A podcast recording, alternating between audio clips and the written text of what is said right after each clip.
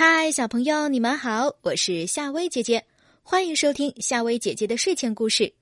如果小朋友们想获取睡前故事的文字版，可以在微信上搜索“夏薇姐姐”的微信公众号“夏天的夏草字头加微笑的微”，关注订阅就可以了。夏薇姐姐的微信公众号还有胡小闹日记和成语故事哦，小朋友们可以在微信公众号上找夏薇姐姐聊天。今天我们要讲的故事是雪莲花。在遥远的北方，有一座雪山，叫做天山。有一天，在天山脚下一个村落里，一户人家的小男孩正痛苦的躺在床上，生着重病。小男孩的父母亲都愁容满面的望着他。小男孩的父亲说：“看来我要去采摘雪莲花，只有雪莲花才能治好他的病。”雪莲花是生长在天山上的野生珍贵药材，要采摘雪莲花，就必须爬山几千米高的冰山，当然这也是很危险的。有很多人去采摘雪莲花，都遇上了雪崩，就再也没有回来。你真的要去吗？万一遇到危险怎么办？我实在不能失去你，我们还是另想办法吧。小男孩的母亲忧虑地说：“时间不等人了。”没时间了，为了儿子，我必须冒这个险。小男孩的父亲坚定地说。于是，小男孩的父亲出发了。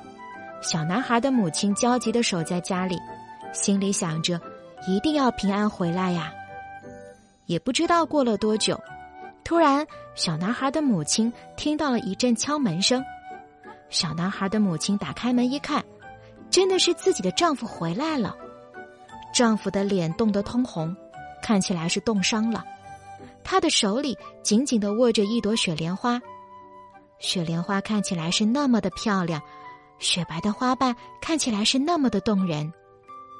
小男孩的妈妈让小男孩服下了雪莲，病慢慢的好了起来。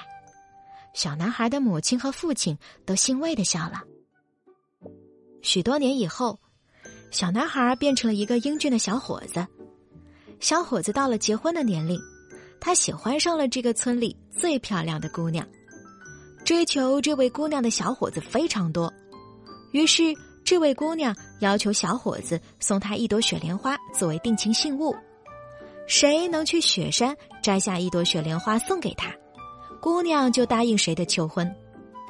有不少的求婚者来给姑娘送雪莲花，可是姑娘都一一拒绝了。